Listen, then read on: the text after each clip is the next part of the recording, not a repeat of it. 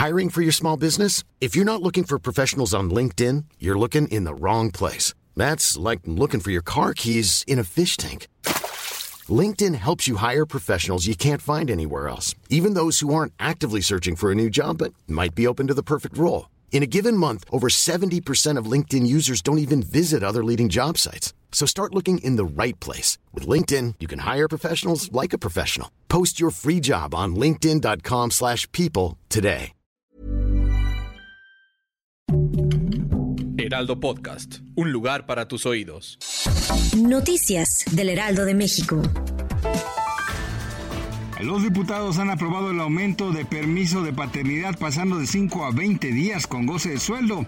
Esto aplica desde el nacimiento o adopción del hijo o la hija. Este permiso se podrá extender solo en caso de que la pareja o el hijo enfrenten complicaciones de salud. En este caso deberá presentar un certificado médico y el permiso será extendido. Con esta aprobación se espera reducir la depresión materna y cerrar la brecha de la igualdad de género.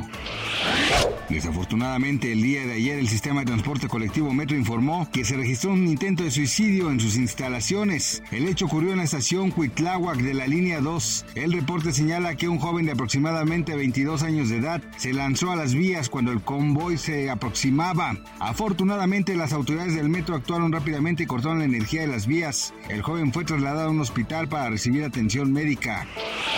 En Ecuador, cuatro menores de edad fueron asesinados mientras se encontraban en su casa. Ese ataque fue realizado por sicarios que presuntamente se equivocaron, pues los niños no eran las personas que buscaban. La edad de los pequeños rondaba entre los seis meses y siete años.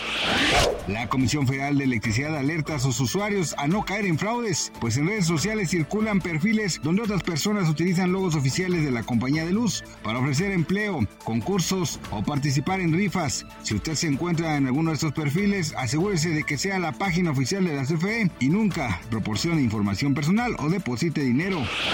Gracias por escucharnos, les informó José Alberto García. Noticias del Heraldo de México.